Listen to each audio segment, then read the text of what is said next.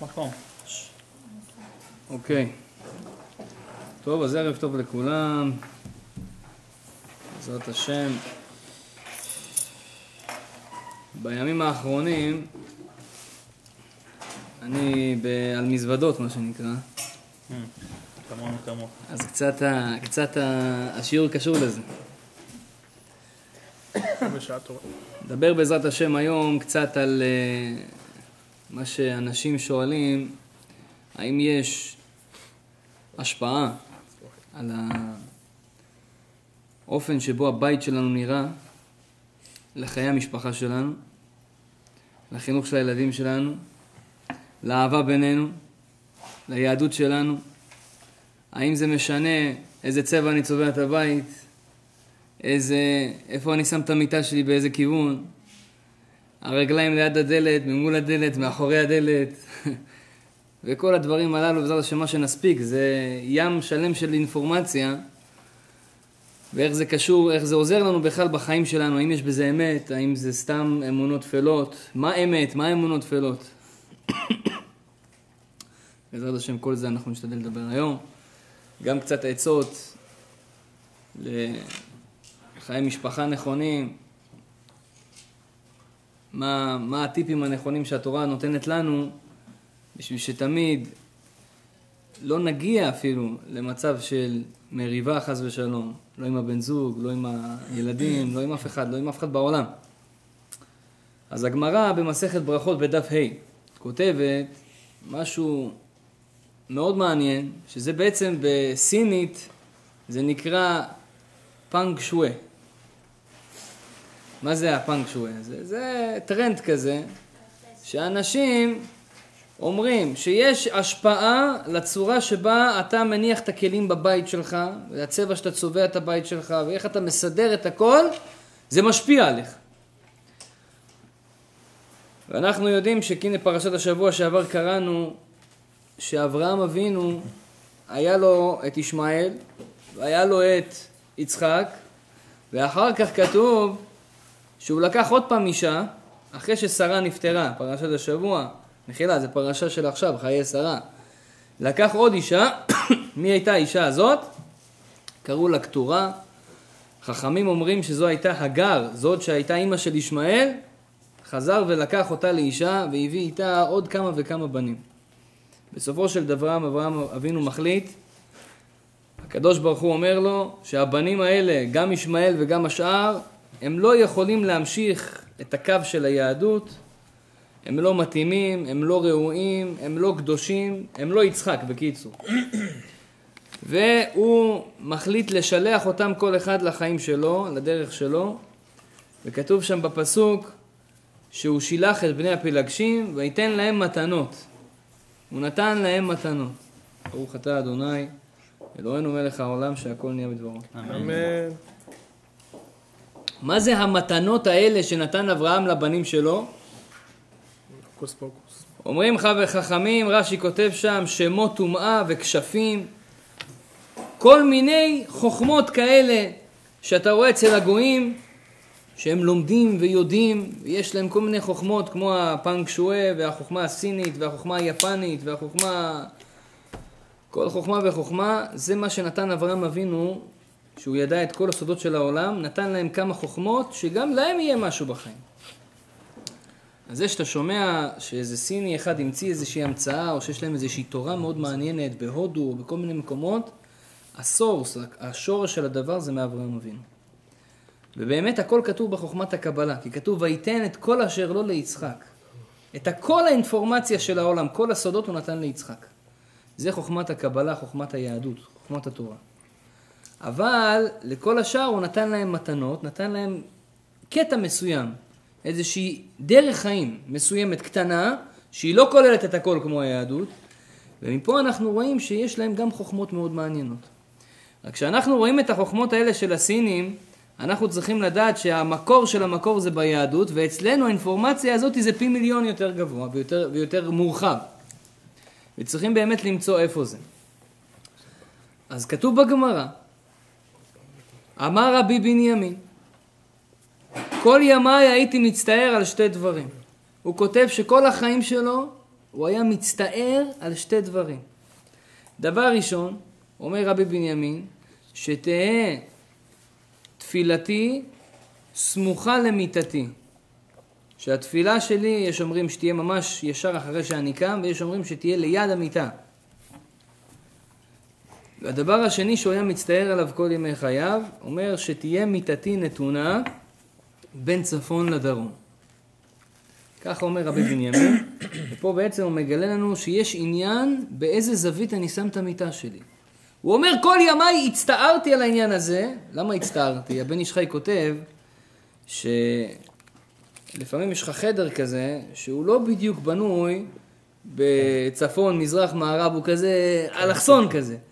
וכל פעם אתה צריך לכוון את זה, הוא אומר היה לי קשה, כל פעם הייתי מכוון את המיטה שלי אפילו שזה לא היה לי נוח בחדר. אבל הייתי מכוון את המיטה שלי והייתי מצטער על זה שתהיה בין צפון לדרום.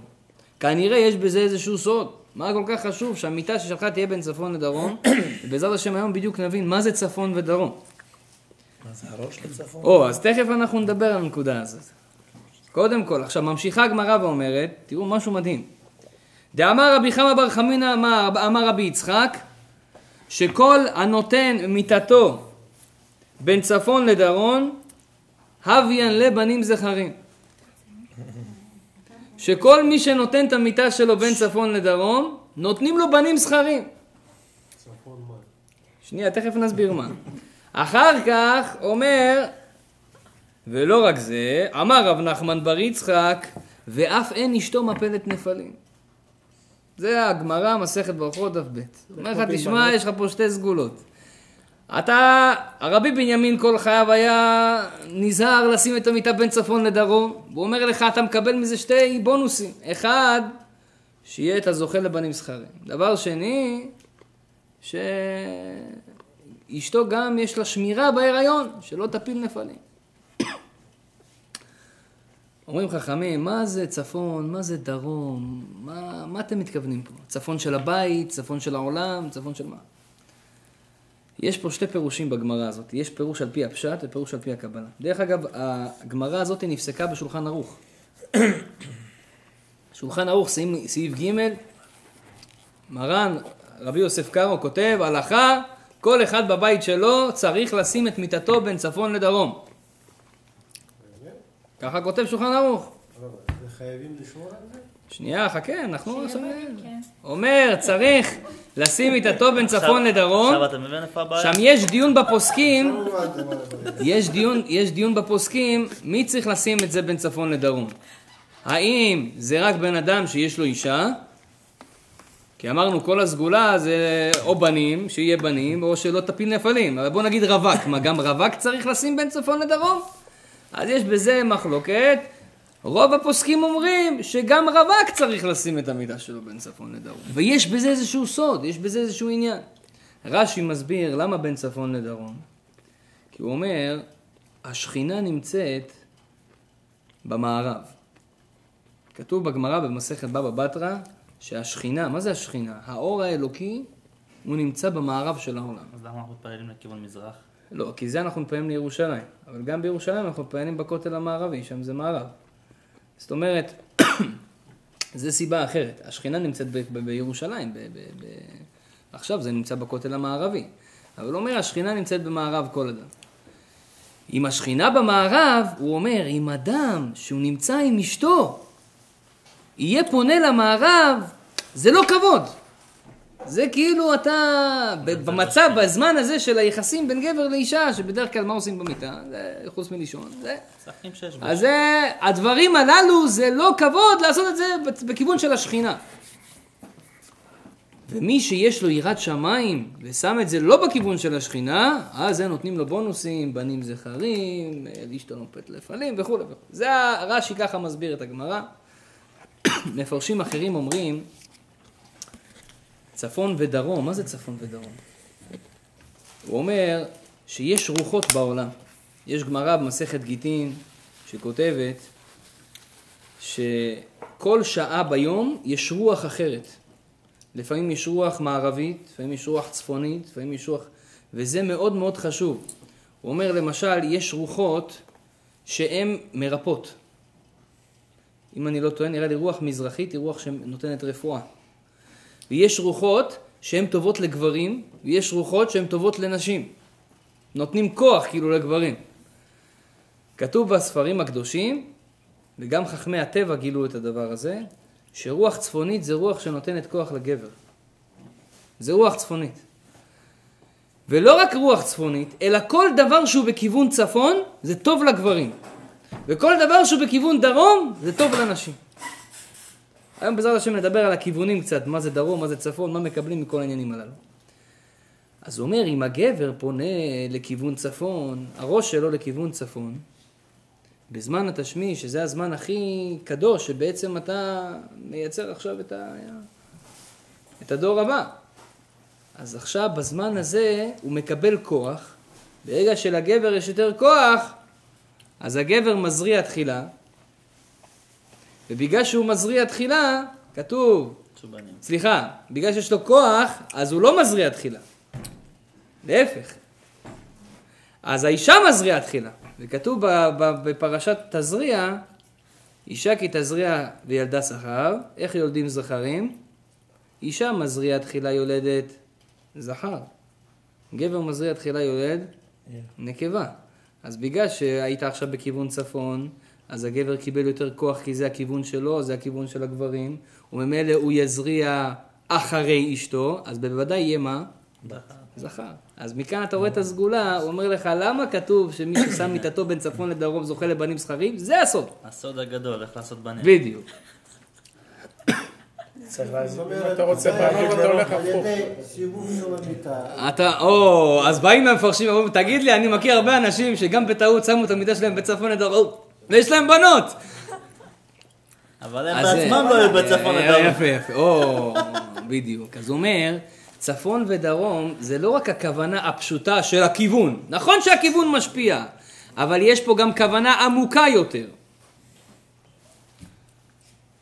מה הכוונה עמוקה יותר? אני לא רוצה להיכנס איתכם עכשיו, כי זה משהו שיותר להדרכת חתנים, אבל אם האדם עושה את הכוונה העמוקה הזאת, שהוא מכוון לשם שמיים, לכוונה נכונה, ועוד שם את זה בין צפון לדרום, זה מתכון לבנים זכרים, וזה גם מתכון להציל את אשתו מלהפיל נפלים. הילד יהיה חזק, לא ייפול. הרי למה הילד נופל? בגלל החו- החולשה של העובר והחולשה של האישה.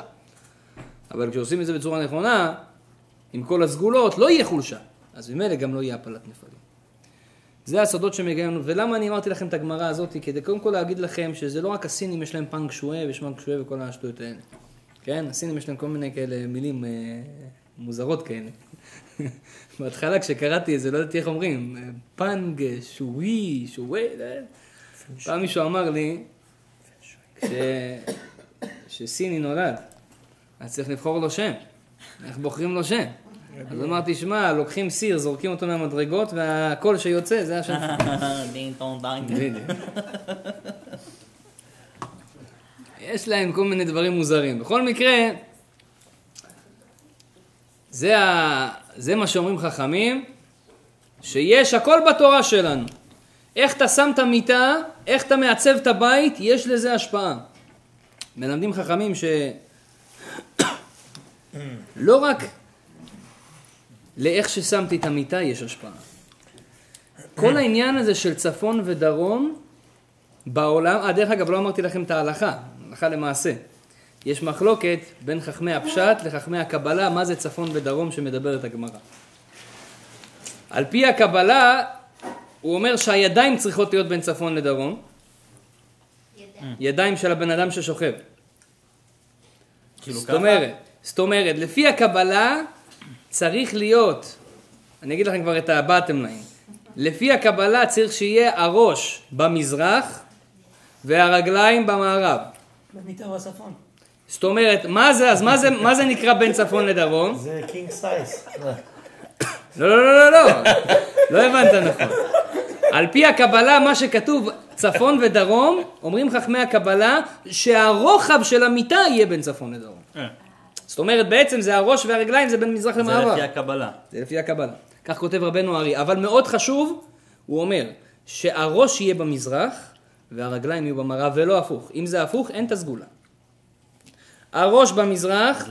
והרגליים? שנייה עכשיו אני אגיד לך הלכה למעשה. הראש במזרח ורגליים למערב. על פי הפשט, בין צפון לדרום הכוונה, הראש בצפון והרגליים בדרום. הלכה למעשה, מי שרוצה לעשות כמו הקבלה יעשה ויעבוד, מי שרוצה לעשות כמו הפשט יעשה ויעבוד. זאת אומרת, שתי הסגולות עובדים, העיקר שתעשה את זה ככה שהראש יהיה או במזרח או בצפון. אני לא הבנתי. עוד פעם, הבנת. אדם יכול לעשות מה שהוא רוצה, לבחור איזה שיטה שהוא רוצה, העיקר שהראש יהיה או במזרח או בצפון. זאת אומרת, אם הראש הוא במערב, לא במערב של הבית, מערב של העולם, כן? אם הראש הוא במערב או בדרום, זה לא תופס. זה לא תופס. זאת אומרת, עכשיו עכשיו תלך הביתה ותעשה את העיצובים שלך, כן?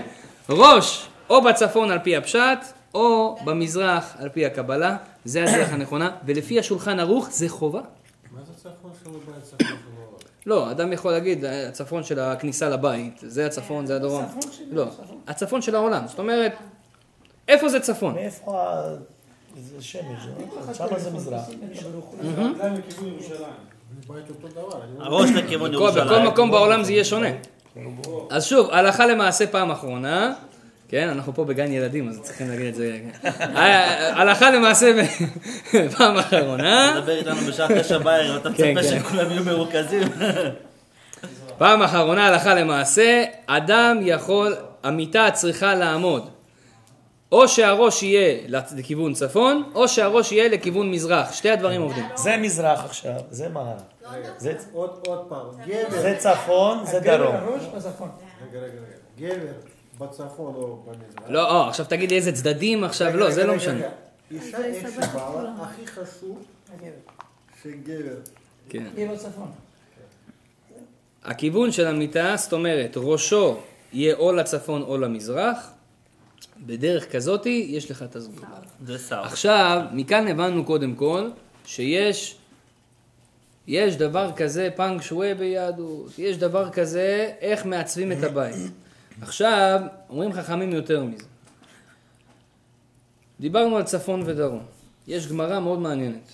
במסכת בבא בתרא, בדף כ"ה עמוד א', כתוב שם, כל הרוצה להחכים, ידרים. וכל הרוצה להעשיר, יצפין. אנשים אוהבים את הגמרא הזאת, למה זה מדבר על דברים שאנחנו אוהבים. אתה רוצה להיות חכם, חביבי? אין בעיה. תלך דרומה. אתה רוצה להיות עשיר? לך צפון. עכשיו, המפרשים בגמרא הזאת פירשו המון המון המון עניינים. יש פה כלל שאומר לך, הדרום של כל דבר יש בו כוח של חוכמה. והצפון של כל דבר יש בו כוח של כסף, של עושר, עם עין. אתה רק צריך לדעת איך לעשות את זה ואתה תקבל את הדבר הזה. למשל, אחד הדברים שאומרים חכמים זה בתפילה. אדם שמתפלל, אנחנו בדרך כלל מתפללים למזרח, נכון? בבית הכנסת יש צדדים. הערוך, אחד מהמפרשים כותב, מה שהתכוונה הגמרא זה לגבי התפילה של הבן אדם. אם הבן אדם מתפלל קצת יותר לכיוון צפון, סגולה להעשיר לי, שיהיה לו יותר כסף. אם אדם מתפלל קצת יותר לכיוון דרום, סגולה להיות חכם. סאוט איסט, משהו כזה, זה מה שאתה מתכוון? כן. זאת אומרת, אתה מתפלל למזרח, השאלה, אתה קצת נוטה ימינה או יותר שמאלה? ימינה זה צפון, שמאלה זה דרום. לא, סליחה, הפוך. הפוך. לא, נכון, ימינה זה צפון, שמאלה זה דרום. זה מראה, ימין זה דרום. ימינה זה דרום. כן, ימינה זה דרום. אתה הולך על אה, חוכמה. כן, בדיוק. אז עכשיו, אם אתה פונה קצת יותר ימינה, יהיה לך חוכמה. אם אתה פונה קצת יותר שמאלה, יהיה לך עשירות. ופה חכמים מנסים קצת להבין מה הכוונה ש... אפשר בשחרית לעשות משהו אחד. או, זאת אומרת, אתה רוצה לקחת את הכל ביחד. אפשר להתפלל בסיבוב? אה? אפשר להתפלל כן, בסיבובים? אתה. עושה ככה, אתה מבין? אתה האמת היא, ככה. אתה יכול לראות, אתה הולך לבית כנסת, אתה רואה רבנים, תראה איפה הוא מתפלל, תראה מה חשוב לו בחיים. התקשר אליי לא מזמן איזה אחד מאיזה ארץ, לא אגיד לכם איפה. התקשר אליי, הוא רוצה לעבור לקנדה. אז הוא שואל אותי כל מיני שאלות, הוא רוצה לבוא לקהילה שלנו וזה. אמרתי לו, תגיד, מה המקצוע שלך? הוא אומר לי, אני רביי. אה, יפה, יש לי עשר ילדים. הרע. אמרתי לו, בלי עין הרע, בעזרת השם. אז אה, הוא מחפש, אמרתי לו, אז אתה רביי, אדרבה, אם אתה רביי, אז יהיה לך יותר קל לבוא לפה יותר רביי. הוא אומר, לא, אבל אני לא רוצה להיות רביי יותר. אמרתי לו, למה אתה לא רוצה להיות רביי יותר? הוא אומר לי, לא, אין בזה כסף. אני כמעט הנקתי לו את הטלפון בפרצוף. ממש הוא הרגיז אותי. מה זה זה? יאנו, אתה עושה מזה מקצוע? אתה ביזנס. כביכול... עושה מזה ביזנס. כן. זה מאוד מאוד הרגיז אותי. זאת אומרת. אז בוודאי שהוא לא רביי, כן? זה לא... אתה רואה ש... ש... אפילו אנשים שהם יראי שמיים, בבית הכנסת, תסתכל איפה הוא פונה, לפעמים... מה מעניין אותו יותר? מה מעניין אותו יותר? עכשיו מה, אומרים חכמים, הרבי מלובביץ' היה מאוד מאוד אה, אה, מקפיד בזה גם. היה אומר, כולם צריכים להיות עשירים. זה טוב לבן אדם להיות עשיר. וגם כתוב שבגמרא, אתה תראה כל התפילות של החכמים, שיהיה להם כסף גם. תמיד מכניסים את זה. רבי חיים ויטל כותב שאדם חייב בכל יום להתפלל לפרנסה שלו. אסור לעבור עליך יום אחד שאתה לא מתפלל לפרנסה, אפילו יש לך הרבה כסף, הוא אומר. כל יום אתה צריך להתפלל לפרנסה. למה זה כל כך חשוב? כתוב בגמרא, רבי יהודה הנשיא היה מכבד עשירים. רבי עקיבא היה מכבד עשירים. ולא חס ושלום כי הם היו חנפנים, הם בעצמם היו עשירים. רבי יהודה הנשיא כתוב שהיה אחד האנשים הכי עשירים בעולם. גם רבי עקיבא בסוף ימיו נהיה עשיר מופלג. אי אפשר לתאר כמה כסף היה לו. למה בכל זאת היו מכבדים עשירים? הכסף הוא אומר משהו על הבן אדם. לא סתם הקדוש ברוך הוא נותן למישהו, למישהו אה, אוצרות מתחת ידו. יש לזה סיבות מהקדוש ברוך הוא משמיים. כמובן שמדובר לא בבן אדם רשע, אלא בבן אדם נורמלי. אבל אתה רואה שגם לעשירות יש עניין. הגמרא אומרת סגולה. תדע לך, הקצוות בעולם הם משפיעים על החיים שלך. אדם שהולך יותר צפונה, הוא יכול להעשיר. אדם שהולך יותר דרומה, הוא יכול יותר להחכים. מה הסימן לזה, אומרת הגמרא? בבית המקדש היה עומד השולחן והמנורה. איפה היה עומד השולחן? בצפון. איפה הייתה עומדת המנורה? בדרום. השולחן הוא תמיד סימן לפרנסה. למה? מה עושים על השולחן? מזונות. אוכלים מזון. מזונות זה פרנסה. הפרנסה היא, היא האוכל של הבן אדם. כל הדברים שעושים על השולחן הם מסמלים את הפרנסה. אותו דבר מצד שני, כל הדברים שקשורים לחוכמה, החוכמה, מה זה חוכמה? החוכמה היא אור. היא נמשלה לאור, היא נמשלה לנר. ולכן המנורה היא סמל החוכמה. המנורה הייתה בדרום, וה, וה, המנורה הייתה בדרום והשולחן היה בצפון, זה הסימן. ובגלל שזה ככה היה בבית המקדש, ככה נקבע בעולם שהמקומות הצפוניים מעשירים והמקומות הדרומיים מחכימים. ולכן אם בן אדם רוצה להחכים, אז ילך דרומה. מה זה דרומה? אז מלמדים חכמים, קודם כל, שכל הדברים שאנחנו עושים בחיים שלנו, אנחנו צריכים לעשות לפי מה שיש בשמיים. מה הכוונה? בשמיים, כמו שיש ירושלים של פה, של, של, של העולם הזה, יש ירושלים של מעלה.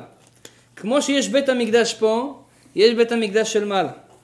השפע יורד לנו משמיים לכאן. מה שיש שם, אני משפיע למה שיש שם, אבל מה שיש שם יורד אליי. זאת אומרת, כמו שיש בית המקדש, ובבית המקדש יש שולחן בצפון ומנורה בדרום, גם בירושלים של מעלה, בעולמות העליוניים, הרוחניים, יש שולחן בצפון ומנורה בדרום. ובגלל זה כל דבר שאני עושה לצד דרום, אני מפעיל עכשיו את הבחינה הזאת בשמיים שנקראת דרום, שהיא משפיעה לי חוכמה. וכל דבר שאני עושה לצפון, אני, אני, אני מפעיל עכשיו את הדבר שנקרא אה, אה, שולחן של בית המקדש של מעלה, שזה משפיע על עושר. וככה בן אדם בעצם, על ידי הסודות הדברים האלה, הדקים, יכול בעצם להשיג לעצמו הצלחות בחיים. האמת היא שיש עוד פירוש לפסוק הזה. זה שמעתי מהרב אוקס, אם אתם מכירים אותו. רב פה שאני לא מאחל לכם לראות אותו. הסיבה שהוא מתעסק בגיטים וקידושים וממזרים וכל הדברים האלה. אז אה, שלא תראו אותו.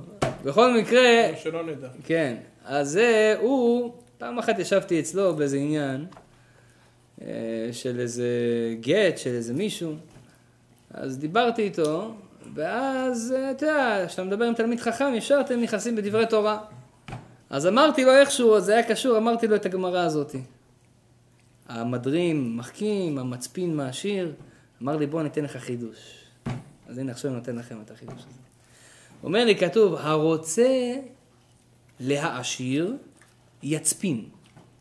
בפשט, הרוצה להעשיר, ילך יגור בצפון, כן? יצפין בתפילה, או כל הפירושים שאנחנו...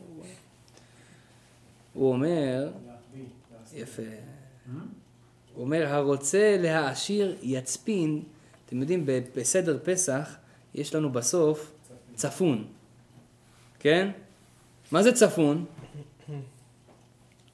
צפון, הכוונה משהו שהוא צפון, שהוא מוחבא. מוצפן. מוצפן, אפיקומן, הוא נקרא צפון. בהגדה של פסח. הרוצה להעשיר חביבי, אתה רוצה שיהיה לך הרבה כסף? תדע לך הסוד, תצפין, תחביא. אל תראה יותר מדי. אלה שמספרים יותר מדי סיפורים, אני ככה, ואני פה, ואני שם, ועשיתי זה, ואני, יש לי בניינים פה ובניינים שם, בנטטה, אתה בסוף תיפול נשמה. כי דבר הסמוי מן העין, יש בו, יש בו ברכה. דבר שהעיניים לא שולטות בו של אנשים, שאנשים לא יודעים עליו, יש בו ברכה. זה אנשים נכנסים להיריון, ישר מתחילים לספר, יש לי ילד, יש לי טה טה טה טה טה, לא טוב. אדם השיג ברוך השם שידוכים וזה, מתחיל לספר כן, אני יוצא וזה, ואומר לכולם מי ומה היא ואיך היא, בסוף אתה רואה זה מתבטל. למה? הרבה פעמים עדיף, בהתחלה לפחות, תצפין, אתה תעשיר, יהיה לך. התחלת עסק חדש, לא צריך לספר לכולם. היום כל הכרטיסי ביקור, כל עניינים, אנשים חושבים כמה שאני יותר יפרסם, ככה יותר יהיו לי.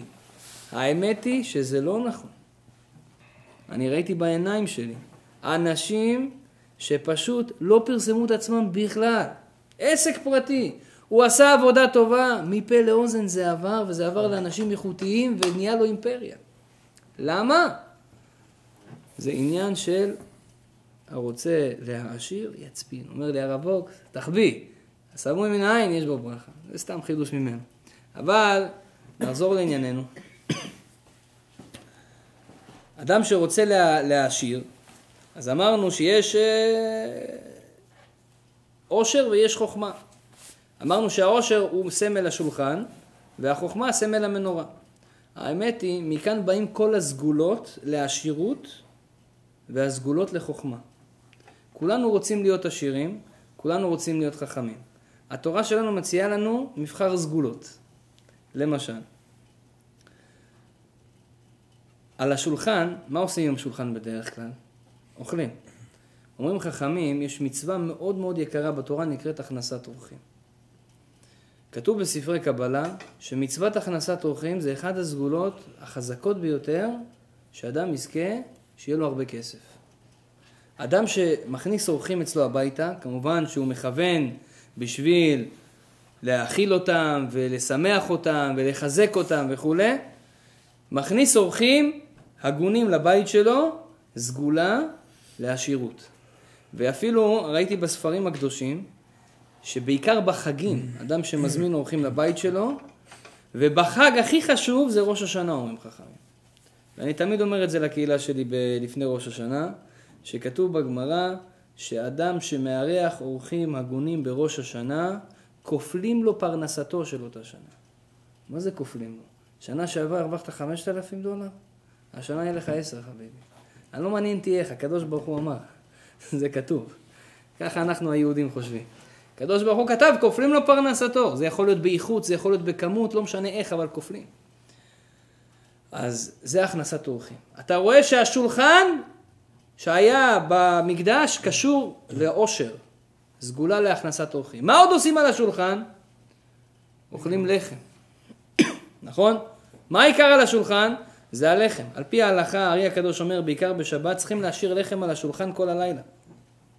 אדם אוכל סעודת שבת, הוא אומר, יש סגולה מיוחדת, מאוד חשוב, להשאיר חתיכה מהלחם על השולחן כל הלילה, ביום שבת. לא ביום רגיל, ביום שבת. יש בזה עניינים. גם, אומרים חכמים... סגור גם. סגור, כן, ודאי. שלא יתקלקל. גם אומרים חכמים שהלחם, בשונה מכל האוכל אחר שיש, יש לו חשיבות. אני לא מזמן הייתי בסוביס. שם אתה הולך קניות, שבת, סתם ככה בשביל אה, לחזק אתכם גם. כשאתה קונה לכבוד שבת, טוב להגיד, לכבוד שבת. עכשיו אני, אה, אני, יש לי כיפה, אני שומר מצוות פחות או יותר. אז אה, אני עושה, אתה יודע, מכוון לקחת את הבשר לכבוד שבת וזה. פתאום ראיתי בן אדם, מה זה נראה ממש לא יהודי. ממש רחוק, רחוק, רחוק, רחוק. ואני, רואה, ואני שומע מהפה שלו יוצא, לכבוד שבת. הוא לוקח אה, זה, הוא לכבוד שבת. מה זה שמחתי לשמוע את זה? עכשיו מה לא, לא רק זה, ראיתי, נפל לו לחם. עכשיו הלחם היה ארוז בתוך אה, זה.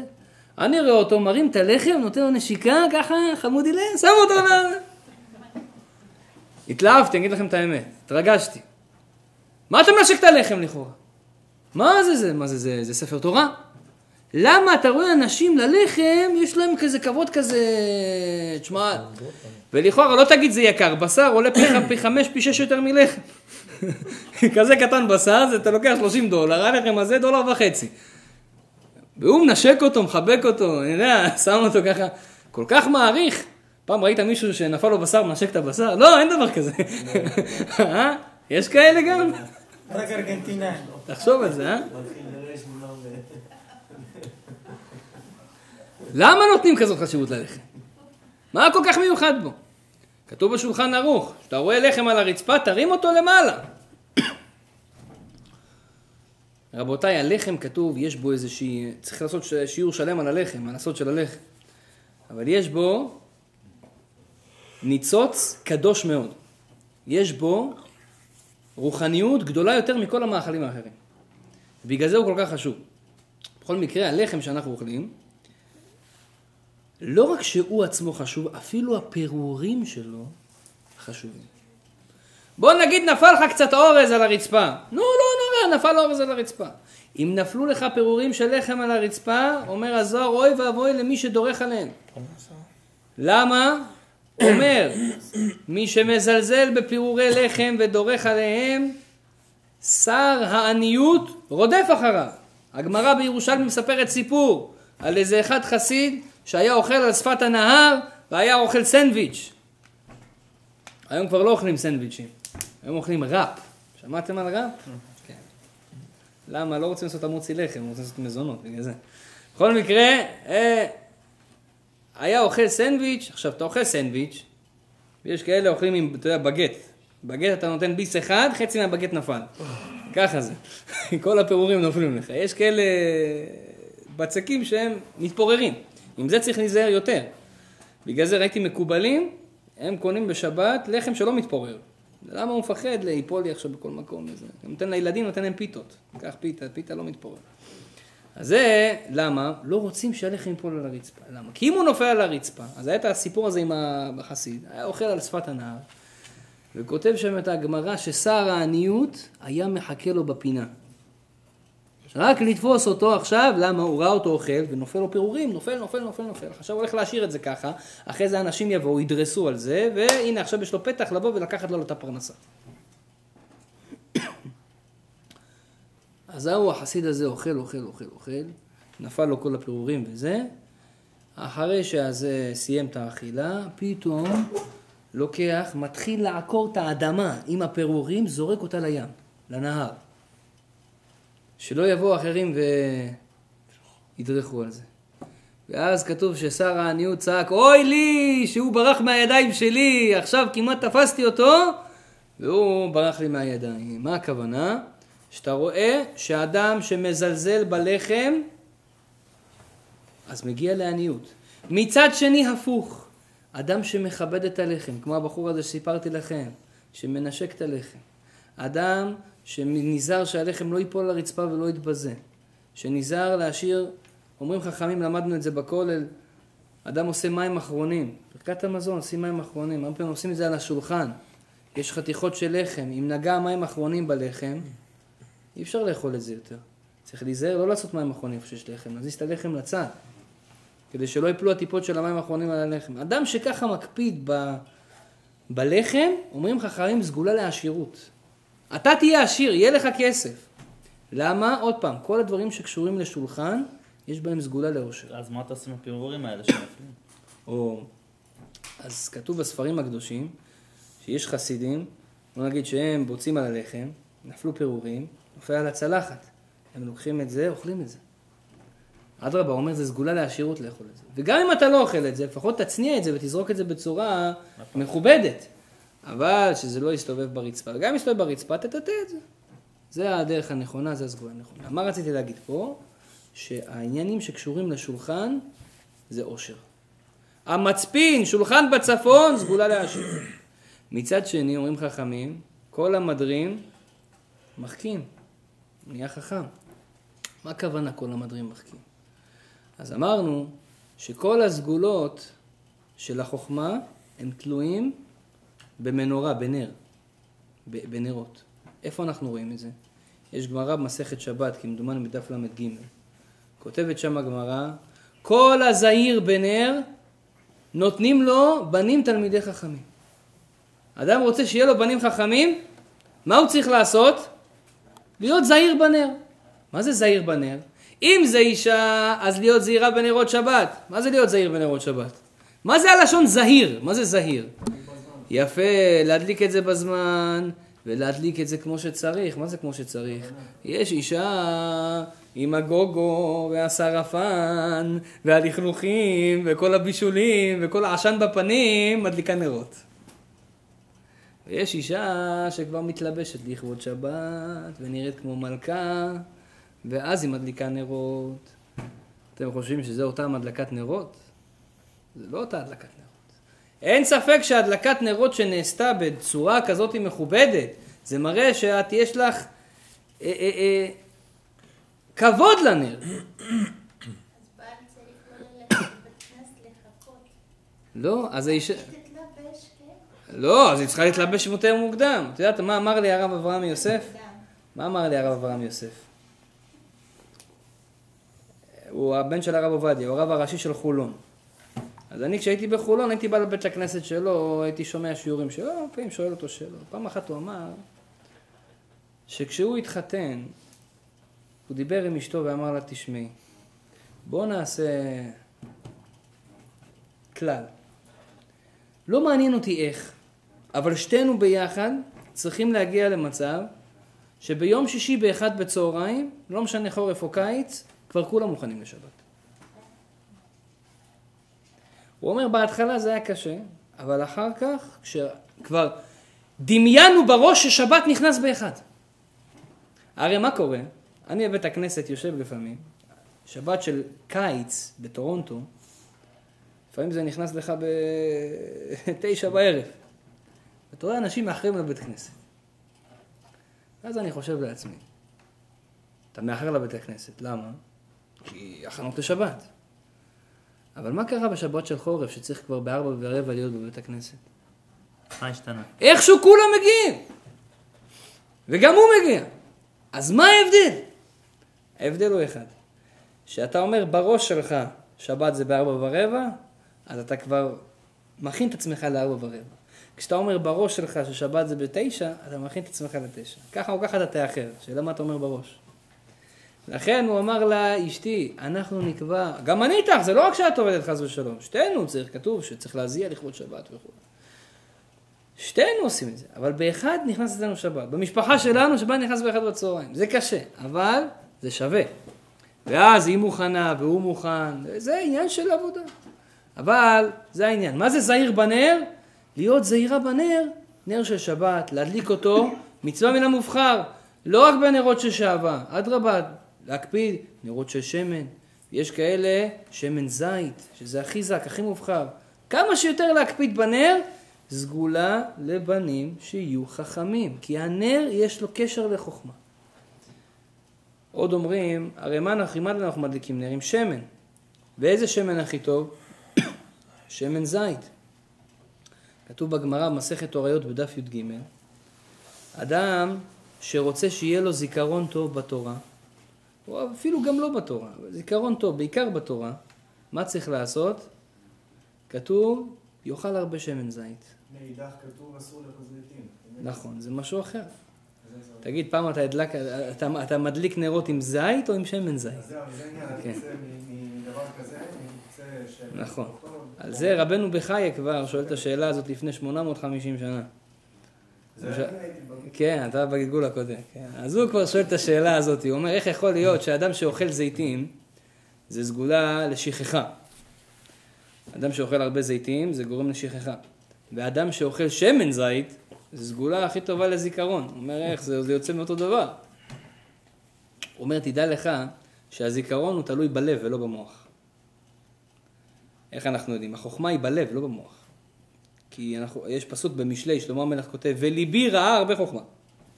מה זה וליבי ראה הרבה חוכמה? מה, הלב רואה חוכמה? החוכמה העיקרית נמצאת בלב. המוח הוא רק כלי שמחשב, אבל עיקר החוכמה האמיתית הפנימית נמצאת בלב, חוכמת לב. בגלל זה כתוב במשכן, כל חכם לב יבוא, נכון? למה? כל חכם לב יכול רק לבנות את המשכן, לא חכם מוח, חכם לב. עכשיו, עץ זית זה העץ היחיד שאין לו לב. הוא חלול, יפה. אין לו לב. הוא אומר, בגלל שאין לו לב, הוא לא יכול להביא חוכמה. אבל איך עושים זיתים? מרביצים אותם, נכון? אה, צריך. אבנים שמים עליהם ומרביצים וחובטים אותם בקרקע. אומר, אפילו אדם שאין לו לב, כשאתה תחבוט אותו בקרקע, יהיה בסדר. אז זה אתה רואה שככה זה עם ישראל, כתוב שאנחנו נמשלנו לזית. להוציא ממנו משהו זה קשה, אבל כשנותנים לנו בראש אנחנו מוציאים. לפעמים אנחנו צריכים קצת לסבול. זה אתה רואה, זה בדיוק ההפוך שלו.